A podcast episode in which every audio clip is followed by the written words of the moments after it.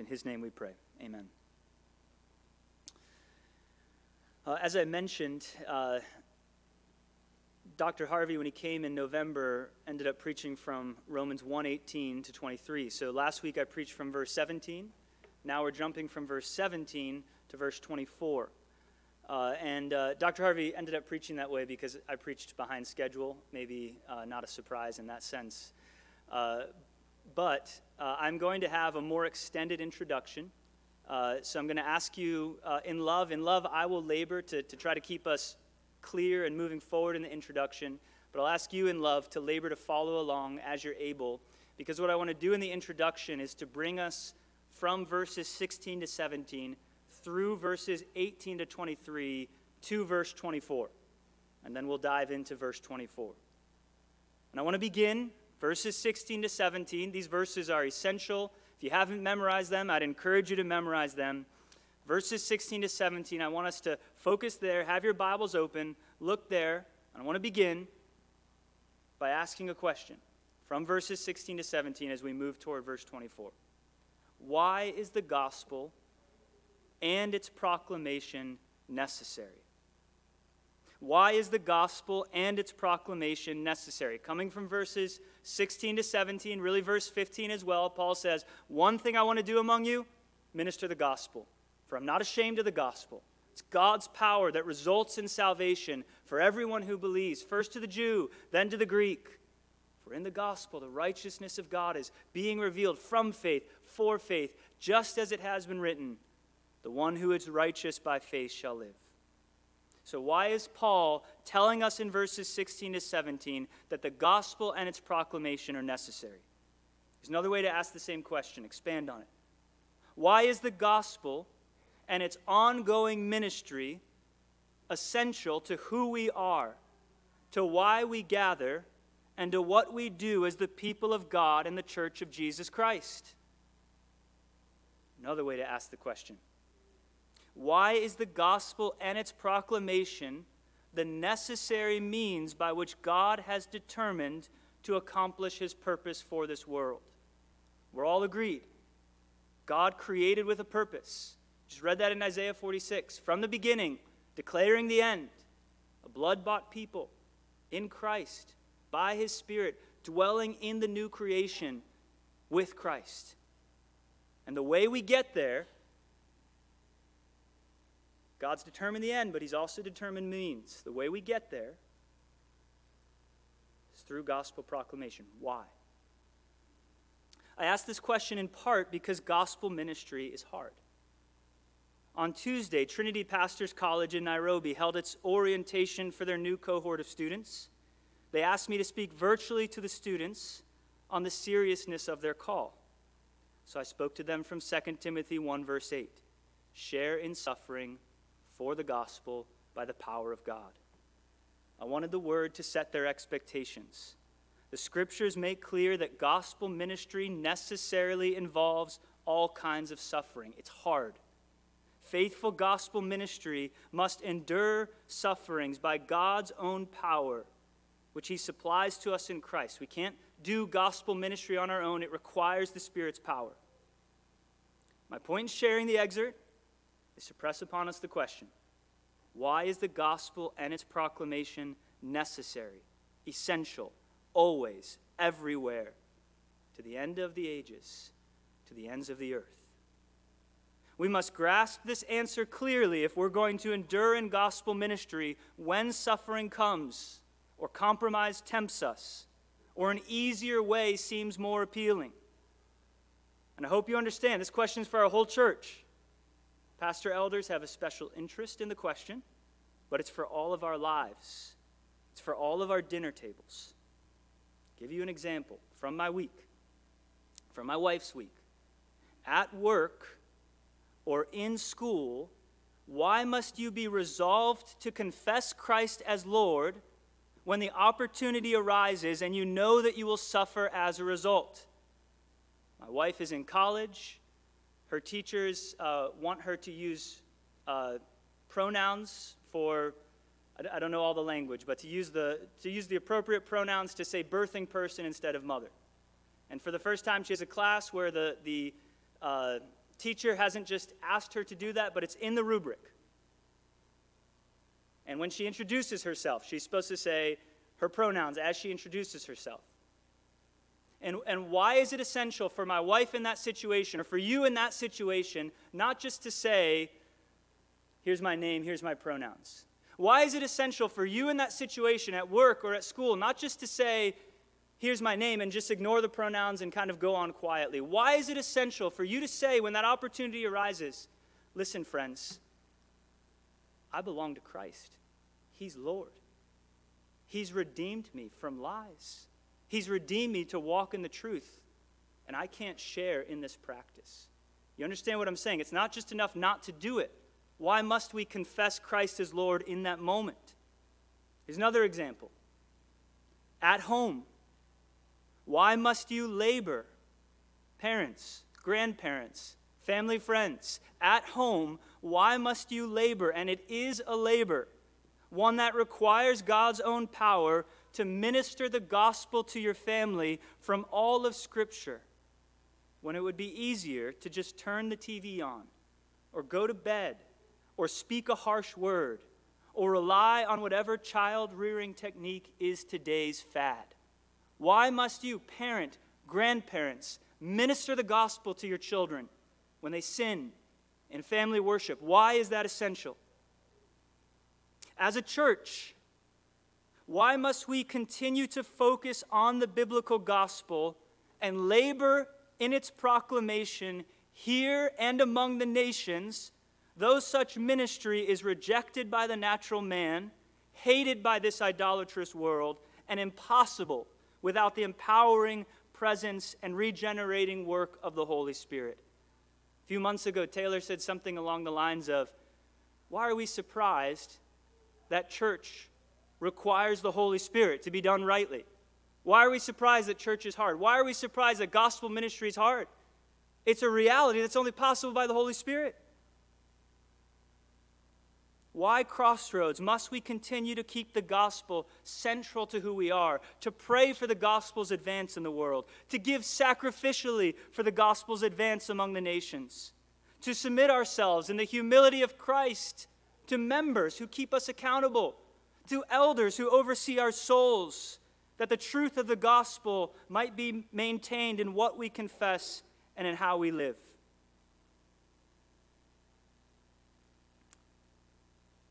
Here's what I'm asking there are easier ways, aren't there? Speaking as a man, easier ways to grow a church. There's easier ways to be a friend. There's easier ways to raise children easier ways to engage globally, easier ways to live out our short years in this world with prosperity and peace. Why is Romans 1 16 to 17 necessary for our church?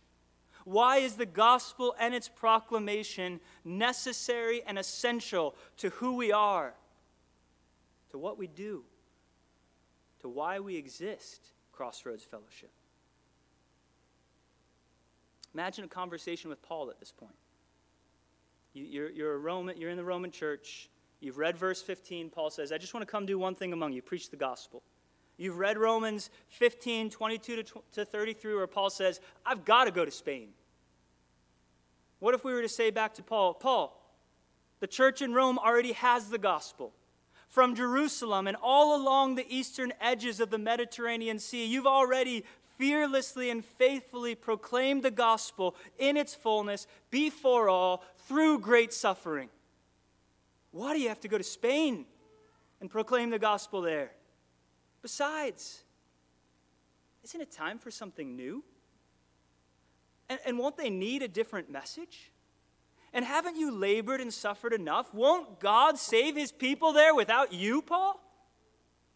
The answer, of course, is a qualified no the gospel and its proclamation, this is what Paul's saying in verses 16 to 17, is necessary, essential, and of first importance to what God has purposed for our world, to what Christ has called us to do and to be as his church.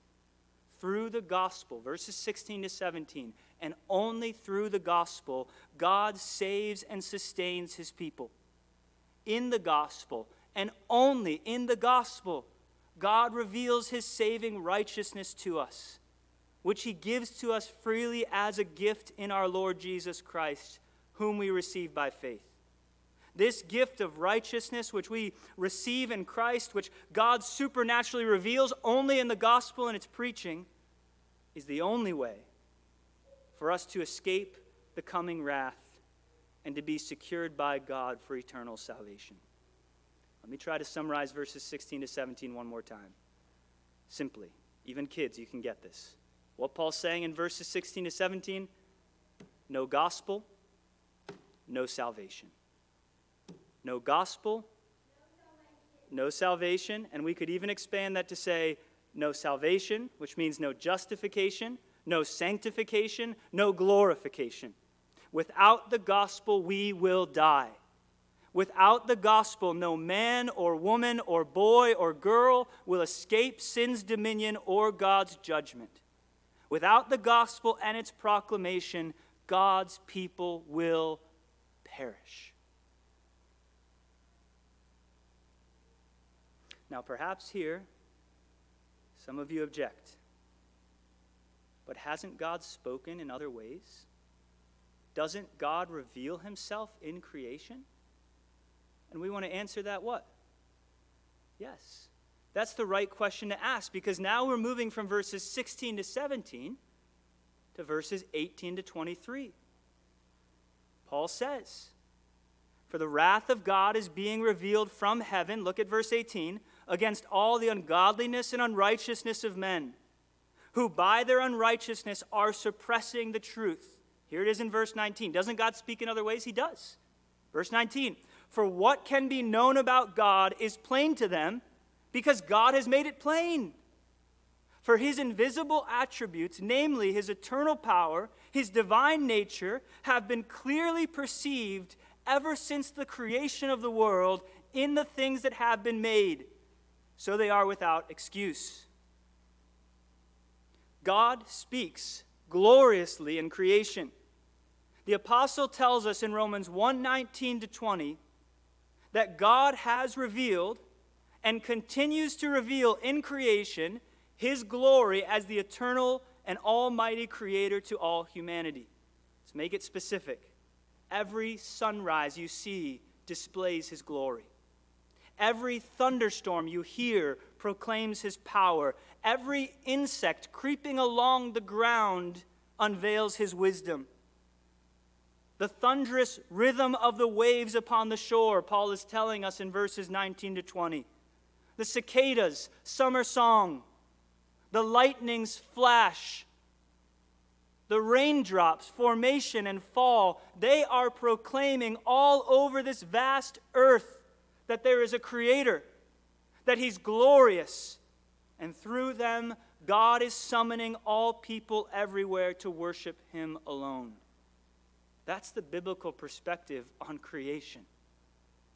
When you smell those fresh roasted coffee beans, mm, when you hear the toddler's incontrollable laughter, when you feel the warmth of the spring sun on your face after winter, Children, when you taste the sweet richness of ice cream, when you see the wonder of the stars at night, your heart ought to explode with joyous worship of the creator who is as Paul declares in Romans 1:25 blessed forever. Amen. And all people everywhere among every nation in every place during every time live in creation. And so all people everywhere have access to what God reveals about himself in creation, don't they? Every nation, every people, every tribe, every tongue can know God as creator, ought to know and worship God as creator, even without the scriptures, even without the gospel. So, why do Kyle and Bethany have to endure much suffering to leave home, live in West Africa, and give themselves to translating the scriptures there? And why must we labor and suffer in prayer and giving to support them? Why do we need to keep laboring in the Word to proclaim the gospel each Lord's Day in what we sing and in what we preach? Why do you need to risk shame and embarrassment and rejection to explain the gospel and to confess Christ before your neighbors, your coworkers, your classmates? Isn't creation enough? Won't they figure it out eventually? Paul's telling us Romans 1:18 to 23. In creation, God reveals himself as creator, summons all people everywhere to worship him. We call this revelation general revelation. It's available to all people everywhere. But general revelation never brings salvation.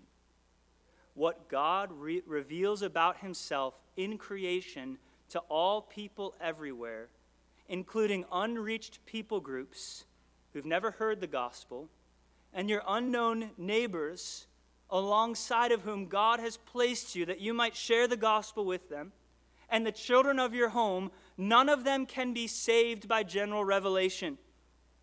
It's not just that Paul tells us in verses 18 to 23 that God makes himself known in creation as the creator. Look at these verses. Verse 20 is the heart of it. They are without excuse.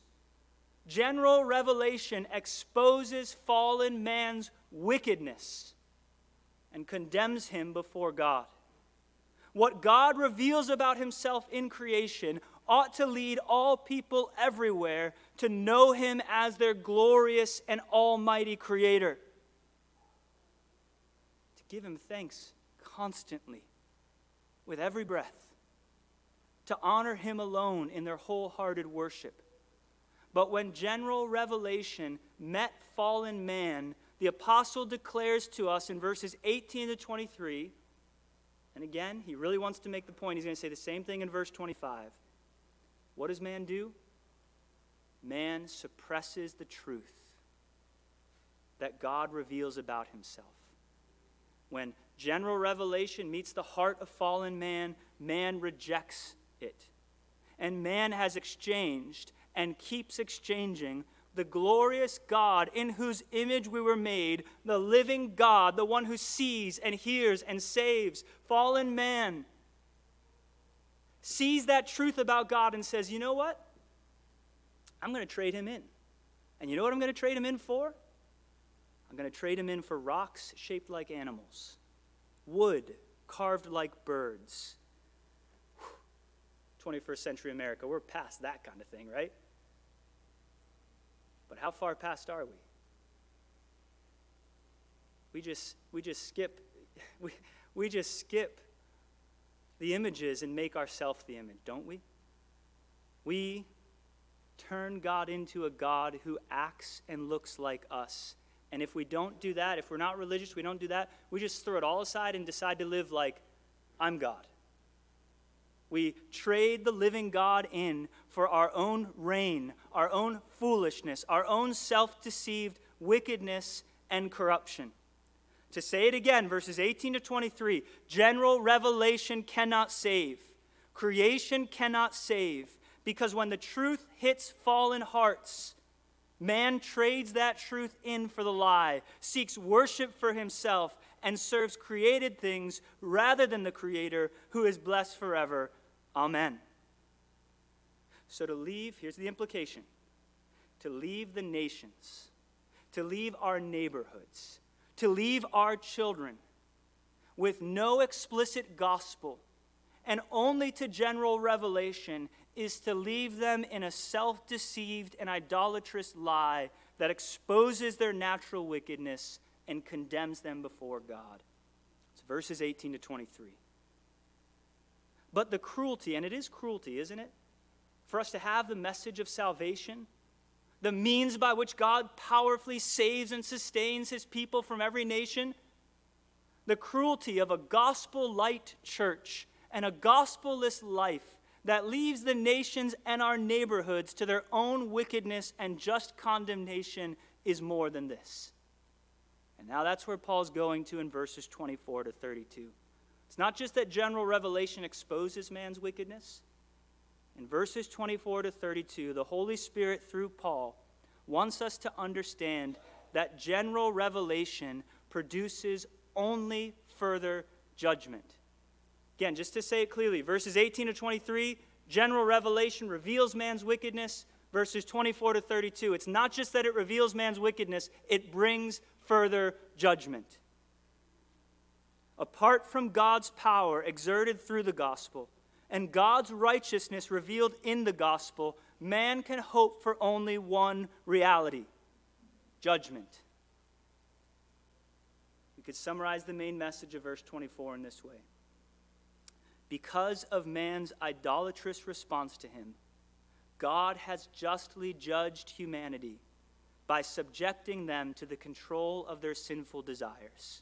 Verse 24. Because of their idolatrous response to him, God has justly judged humanity by subjecting them to the control of their sinful desires. One more thing I want to do before we jump into verse 24. I want you to understand it's not just verses 18 to 23 or verses 24 to 32. We've now stepped into a new section. We've walked through a doorway into a new room in Romans. Verses 16 to 17 were the, the main message of Romans. Verses 1 to 17, you have all this talk of the gospel and salvation. Now we've come to Romans 1:18. And this room extends all the way to Romans 3 verse 20. And in this section, Romans 1:18 to 3 verse 20, the apostle is seeking to do one thing. He wants to expose natural man's wicked and desperate state. Through Paul, the Holy Spirit in verses in Romans 1:18 to 320 reveals two trustworthy and authoritative realities about natural man or humanity in Adam. Taylor reminded me this morning we all have an anthropology, we all have certain beliefs about natural man. Uh, clearest example I can think of is Star Wars, the most wicked movie villain that ever came along, Darth Vader. The last movie, how is he saved? Well, Darth Vader, I know there's still good in that heart. I know there's still good in that heart. And from that good that's left in your heart, you can redeem yourself. You can resist the emperor. You can throw him over and you can undo all the, the wicked things you have done, the planets you've destroyed. That's a silly example. I'm just trying to show you. You have an anthropology, you hear it all the time. You, you hear it in the, in the way we prescribe solutions to the world's problems. Man's naturally good. What he needs is less authority, not more. Man, man is naturally good. He's, he's just a little confused. He needs more education. What is the biblical anthropology of natural man? Paul wants us to understand two points in Romans 1:18 to 320. Number 1, Romans 3 verse 9. This is where Paul's trying to go in this whole section. Romans 3 verse 9. I'll read what he says. All both Jews and Greeks are under sin. That's the first place Paul is trying to bring us. All, both Jews and Greeks, are under sin. In other words, in this section, Paul wants us to understand sin enslaves and dominates all humanity in Adam. Sin dominates natural man. Number two, Romans 3, verse 20. Number one, sin dominates natural man, Romans 3, verse 9, Romans 3, verse 20. By works of the law, no human being will be justified in God's sight. In other words, our condition is so wicked and desperate in Adam that no man or woman or boy or girl is able to save himself. You cannot do enough. You cannot be enough to earn salvation for yourself to secure life by some remnant of goodness in your heart. When we lose sight of, how, of just how wicked and desperate man's state in Adam is, we necessarily loosen our grip on the gospel and rely on other messages and other means to save us and to sustain us. When we stop believing in what God reveals about man's state in Adam, we stop preaching the gospel in our churches bringing the gospel to the nations, explaining the gospel in our neighborhoods, trusting the gospel in our lives, and we become angry, self righteous people and weak, unloving churches that cannot be satisfied. The preaching of Romans chapter 1, verse 18 through Romans chapter 3, verse 20 will be demolition work to destroy our natural pride, to shatter our human idols. The preaching of Romans 1, verse 18 through 3, verse 20 will be diagnostic work to expose our desperate state, to pinpoint the root cause of our disease. So bring your hard hats, prepare your hearts, pray, because don't we long for freedom from our idols? Don't you long for freedom from your confidence in yourself, either the pride that comes with it or the despair that flows from it? Paul begins this section in Romans 1, verse 18 through 23, by explaining how general revelation exposes man's idolatrous heart and condemns all people before God. Now, in verse 24, the apostle reveals that general revelation produces only further judgment. Say the main point of verse 24 again. Because of their idolatrous response to general revelation, God has justly judged humanity by subjecting them to the control of their sinful desires. So, for a brief time, let us direct our hearts and with them our eyes and ears to verse 24. Look there with me. Therefore, God gave them up, or another way to translate it, delivered them over into the domain or the control of their sinful desires that come from their hearts for impurity or moral corruption, so that their bodies would be dishonored by them. Paul begins by connecting verse 24 to what came before. What word, inspired by the Spirit, does he use to connect verse 24? Look there with me. First word. What word does he use to connect verse 24 to verses 18 to 23? What word? Therefore. So Paul wants us to understand that verses 18 to 23 are the reason for verse 24. And verse 24 is essentially and inescapably a statement that reveals what God has done. Do you see it there in verse 24? In verse 26? In verse 28? Verse 24, God gave them up. Verse 26, God gave them up. Verse 28 God gave them up. These verses are about what God has done. It's grammatically inescapable. Through the apostle, God puts the spotlight on himself and therefore tells us that God has acted in verse 24 in response to man. Follow the chain of Paul's argument here. Scripture isn't just a bunch of disconnected propositions put together. Paul's making an argument. Verse 19 God revealed his glory in creation. Verses 21 to 23. Man responded to God's glory in creation with idolatry. So, verse 24. Because of man's idolatrous response, God judged humanity. So, I hope you understand the root sin is what? idolatry. We'll talk more about that next week. Now, where do I see judgment in verse 24? We see judgment in the primary verb that describes what God has done. Look at verse 24. God gave them up, or delivered them into, or put them under the control of. If you were to read your Old Testament, you would encounter this verb again and again. In the Old Testament, it describes how God judges a person or a people by putting them under the control of another who executes his judgment. He puts them into his hand, into their hand. He, he gives them over into their hand that their enemies might execute God's judgment upon them. It's analogous in our own judicial system to what happens after a judge pronounces the guilty verdict and determines the sentence. By his authority, he gives the condemned over to the control of the prison authorities, who take the condemned under their power and control and execute the judge's judgment. So again, verses 18 to 23. General revelation doesn't save anyone, it condemns all people everywhere, leaving them, verse 20, without excuse. Man doesn't worship idols because he doesn't know about God. Man worships idols because he wants them, and he doesn't want God. Indeed, verse 25 tells us fallen man prefers dead idols to the living God. Verse 24 So God has justly judged man by giving them up, delivering them into, putting them under the control of another to execute his judgment.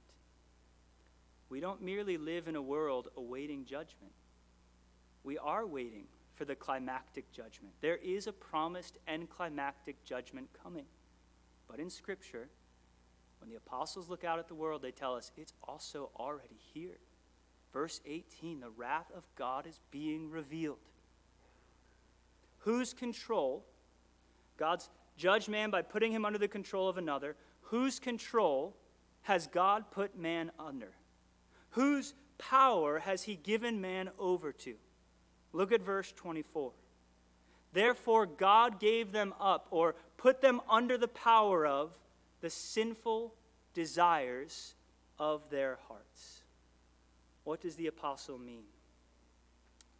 He means first that man's fallen heart is idolatrous. That fallen man's heart is filled with wicked desires, wanting death and sin and folly and idolatry rather than life and holiness and wisdom and God. What we see in Old Testament Israel. Remember what Moses says to them about the law? Really, what Yahweh says to them through Moses about the law? This law is for your good. I'm for your good always. The law is good.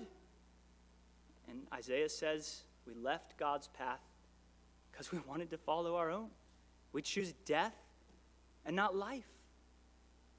We choose idolatry and not worship. Where do these desires come from? Look at the verse. The lusts of their hearts. In other words, our wicked desires don't come from outside of us, but from within. Look at verse 24. These lusts come from man's fallen heart, from man's nature in Adam. Our own wanters generate these wicked wants. And God has judged man by giving us over to these wicked desires, by subjecting man to their power over him, that they might execute God's judgment. Allow me to illustrate the truth about man that the Spirit has revealed through the apostle here. I grew up near Niagara Falls. We visited from time to time. On the American side of the falls, the Niagara River rages and roils towards its cataclysmic rush over the edge and crashes down on the boulders below. And whenever I visited, I'm leaning on the railing and I stared at the water long enough, I would always be overcome by the river's irresistible and inescapable flow. If you're in the middle of the Niagara River, you are going over the falls. The water will necessarily sweep you toward a cataclysmic doom upon the rocks below. Let me explain the illustration now. For Paul, the sinful desires that come from man's idolatrous heart are like a raging Niagara River rushing toward the falls. In Adam, man is like a fool who has stepped over the railing, jumped into the river, and is trying to swim toward the middle. But he's been held onto like a rope by God's inescapable power from going into the middle of the river where the waters flow at full force. And so he screams and yells and spits at God Let me follow my heart. Let me be me. I don't need you. I don't want you. Let me be free to swim in the river of my desires. And now some of you think you know where this illustration will go. You think I'm about to say, so God in judgment, let them go. But such a statement would be unfaithful to what the Spirit reveals through the apostle here in Romans 1:24. It cannot be reconciled with the verb's grammar. Paul could have said they were handed over, but three times he says, God did it, God did it, God did it.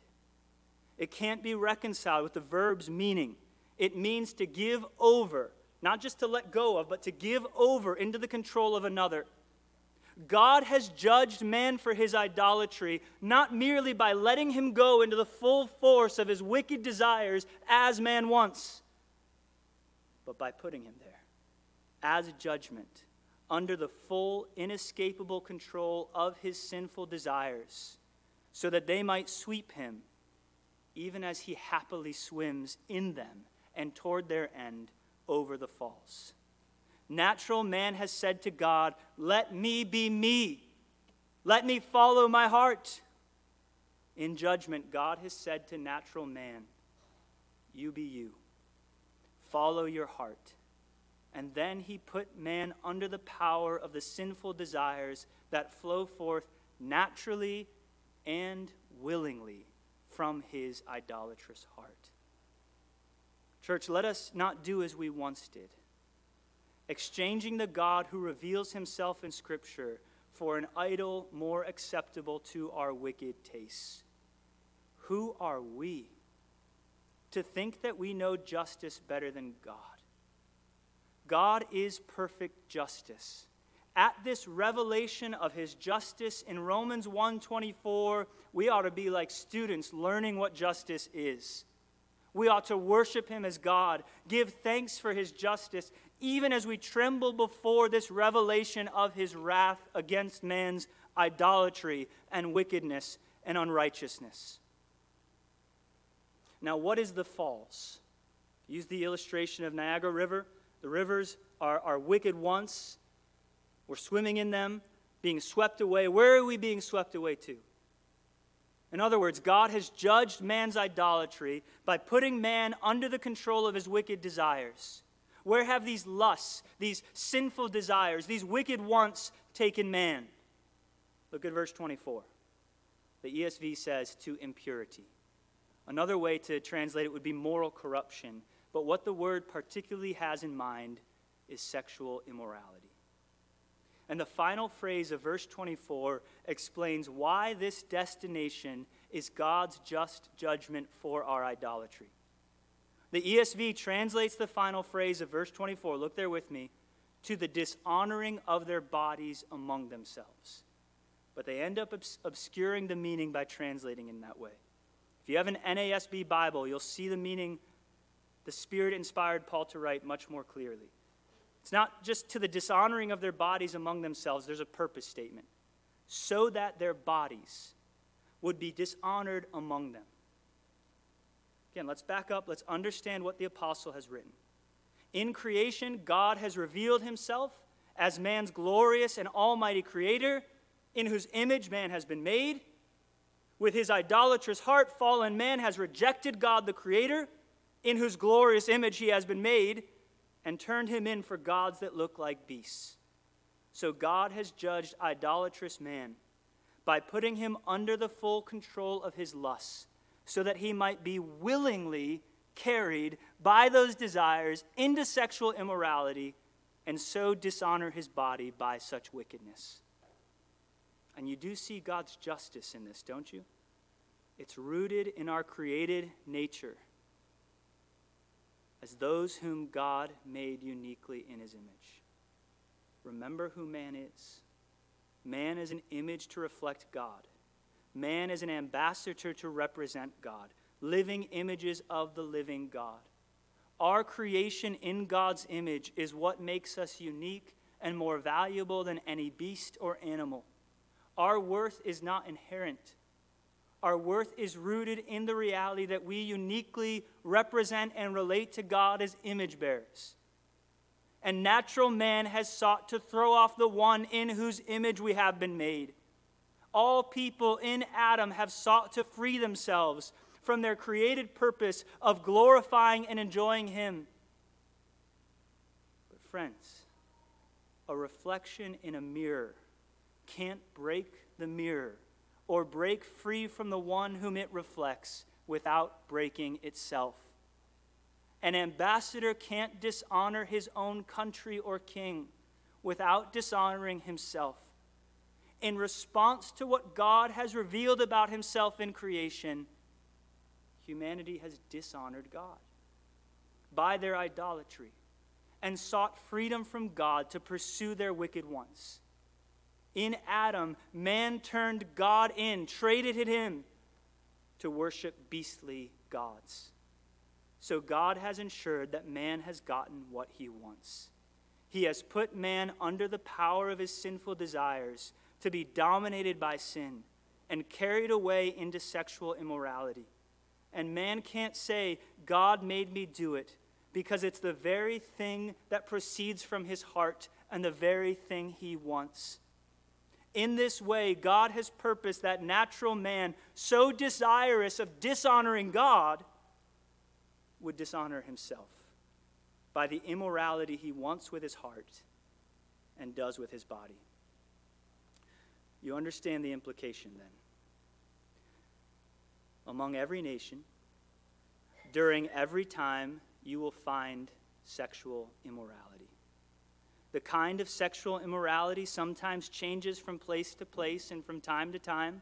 In my visits to Kenya, I've never had to uh, I've never had to speak against certain issues we had to speak against here. And in my preaching here, I don't think I've ever had to proclaim the wickedness of polygamy. Sexual immorality changes from place to place, can change from place to place, from time to time. There's some times in places where it's more restrained, sometimes in places where it's less restrained, but all around this world we find it. All kinds of sexual immorality. And Paul is saying that we aren't meant to see such wickedness and think, poor God, look at how no one listens to him. Church, we certainly aren't meant to applaud it when we see sexual immorality, or ignore it, or bless it, or excuse it, or, God forbid, participate in it anymore. Such were some of us, but we were washed, but we were sanctified, but we were justified in the name of the Lord Jesus Christ and by the Spirit of our God. And we know that our old nature was crucified with Christ in order that the body of sin might be set aside so that we would no longer be enslaved by sin. 1 Corinthians 6 and Romans 6. No, church, when we sex- see sexual immorality around the world, we are seeing Romans 1:18. God's wrath being revealed from heaven against our idolatry. When we see sexual immorality around the world in the movies, we're not seeing something glamorous or good or desirable or neutral.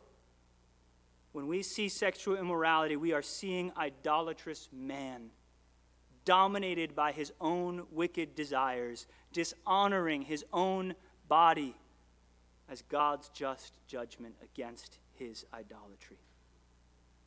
Do you see then why the gospel and its proclamation is so necessary? Why general revelation isn't enough? All people everywhere know what God has revealed in creation that He is the glorious and almighty Creator.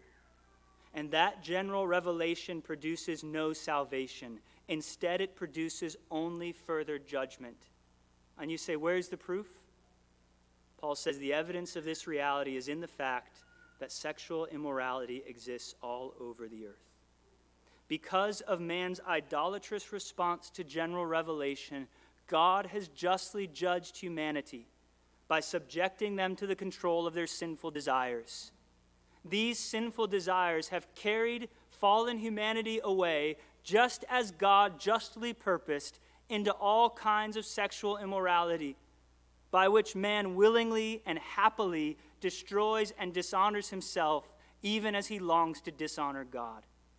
And this state is natural man's desperate and wicked state. In the middle of the Niagara River, inescapably being swept in the power of his lusts toward moral corruption, even as he happily swims along with the river's force. This state is the just judgment and wrath of God for man's idolatry.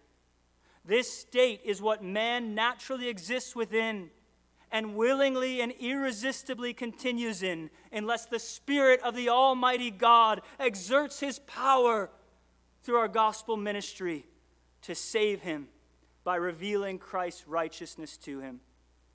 This state is what we leave the nations in until the gospel comes to them through faithful gospel ministers sent and supported by local churches who will endure suffering by God's power to bring that gospel to them. This state is what we leave our city in when we stop gathering as members of a church, or when we stop preaching the biblical gospel or when we sing gospelless songs because we think people will be impressed or won by the tune. This state is what fathers leave our children in when we think it's sufficient to work hard, to provide physically and emotionally, to give moral instruction and discipline and support, but never or rarely preach the gospel, explain the gospel, apply the gospel to them by the power of God and pray that God might save them by our gospel ministry. This state is what we leave our neighbors in, our coworkers in, our classmates in when we never confess Christ before them or explain the gospel to them. A gospel light church, a gospelless Christian is cruel, leaving natural man in his natural state, dominated by sin dishonored by his own immorality as the just judgment of God. Cruel, because even as this table before us proclaims, God has made a way for fallen man to be saved. Cruel, because God has not only saved us by his mighty power through the gospel, but has called us, brothers and sisters, as a local church to proclaim that saving message about what God has done in His Son to others whom God has promised by His own power to mercifully save and sustain through our ministry of that gospel. Isn't the table before us a sign and symbol of this very reality? While we were still sinners, happily, inescapably swept along by our idolatrous desires, unable and unwilling to look toward God for salvation, God demonstrated his own love for us in this. Christ died for us.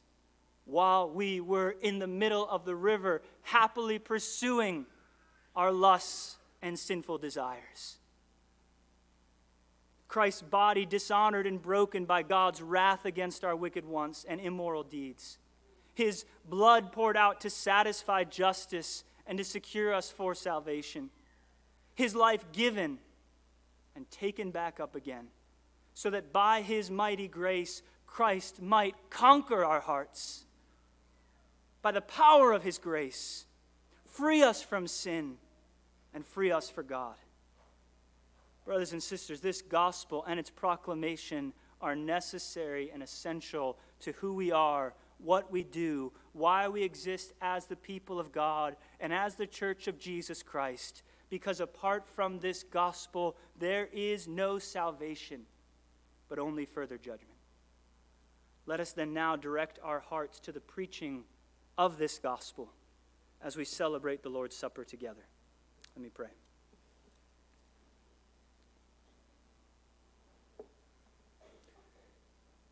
We pray, O oh God, that you would make your word effective in our hearts and minds. And we pray, even having heard of our natural state in Adam, who we once were,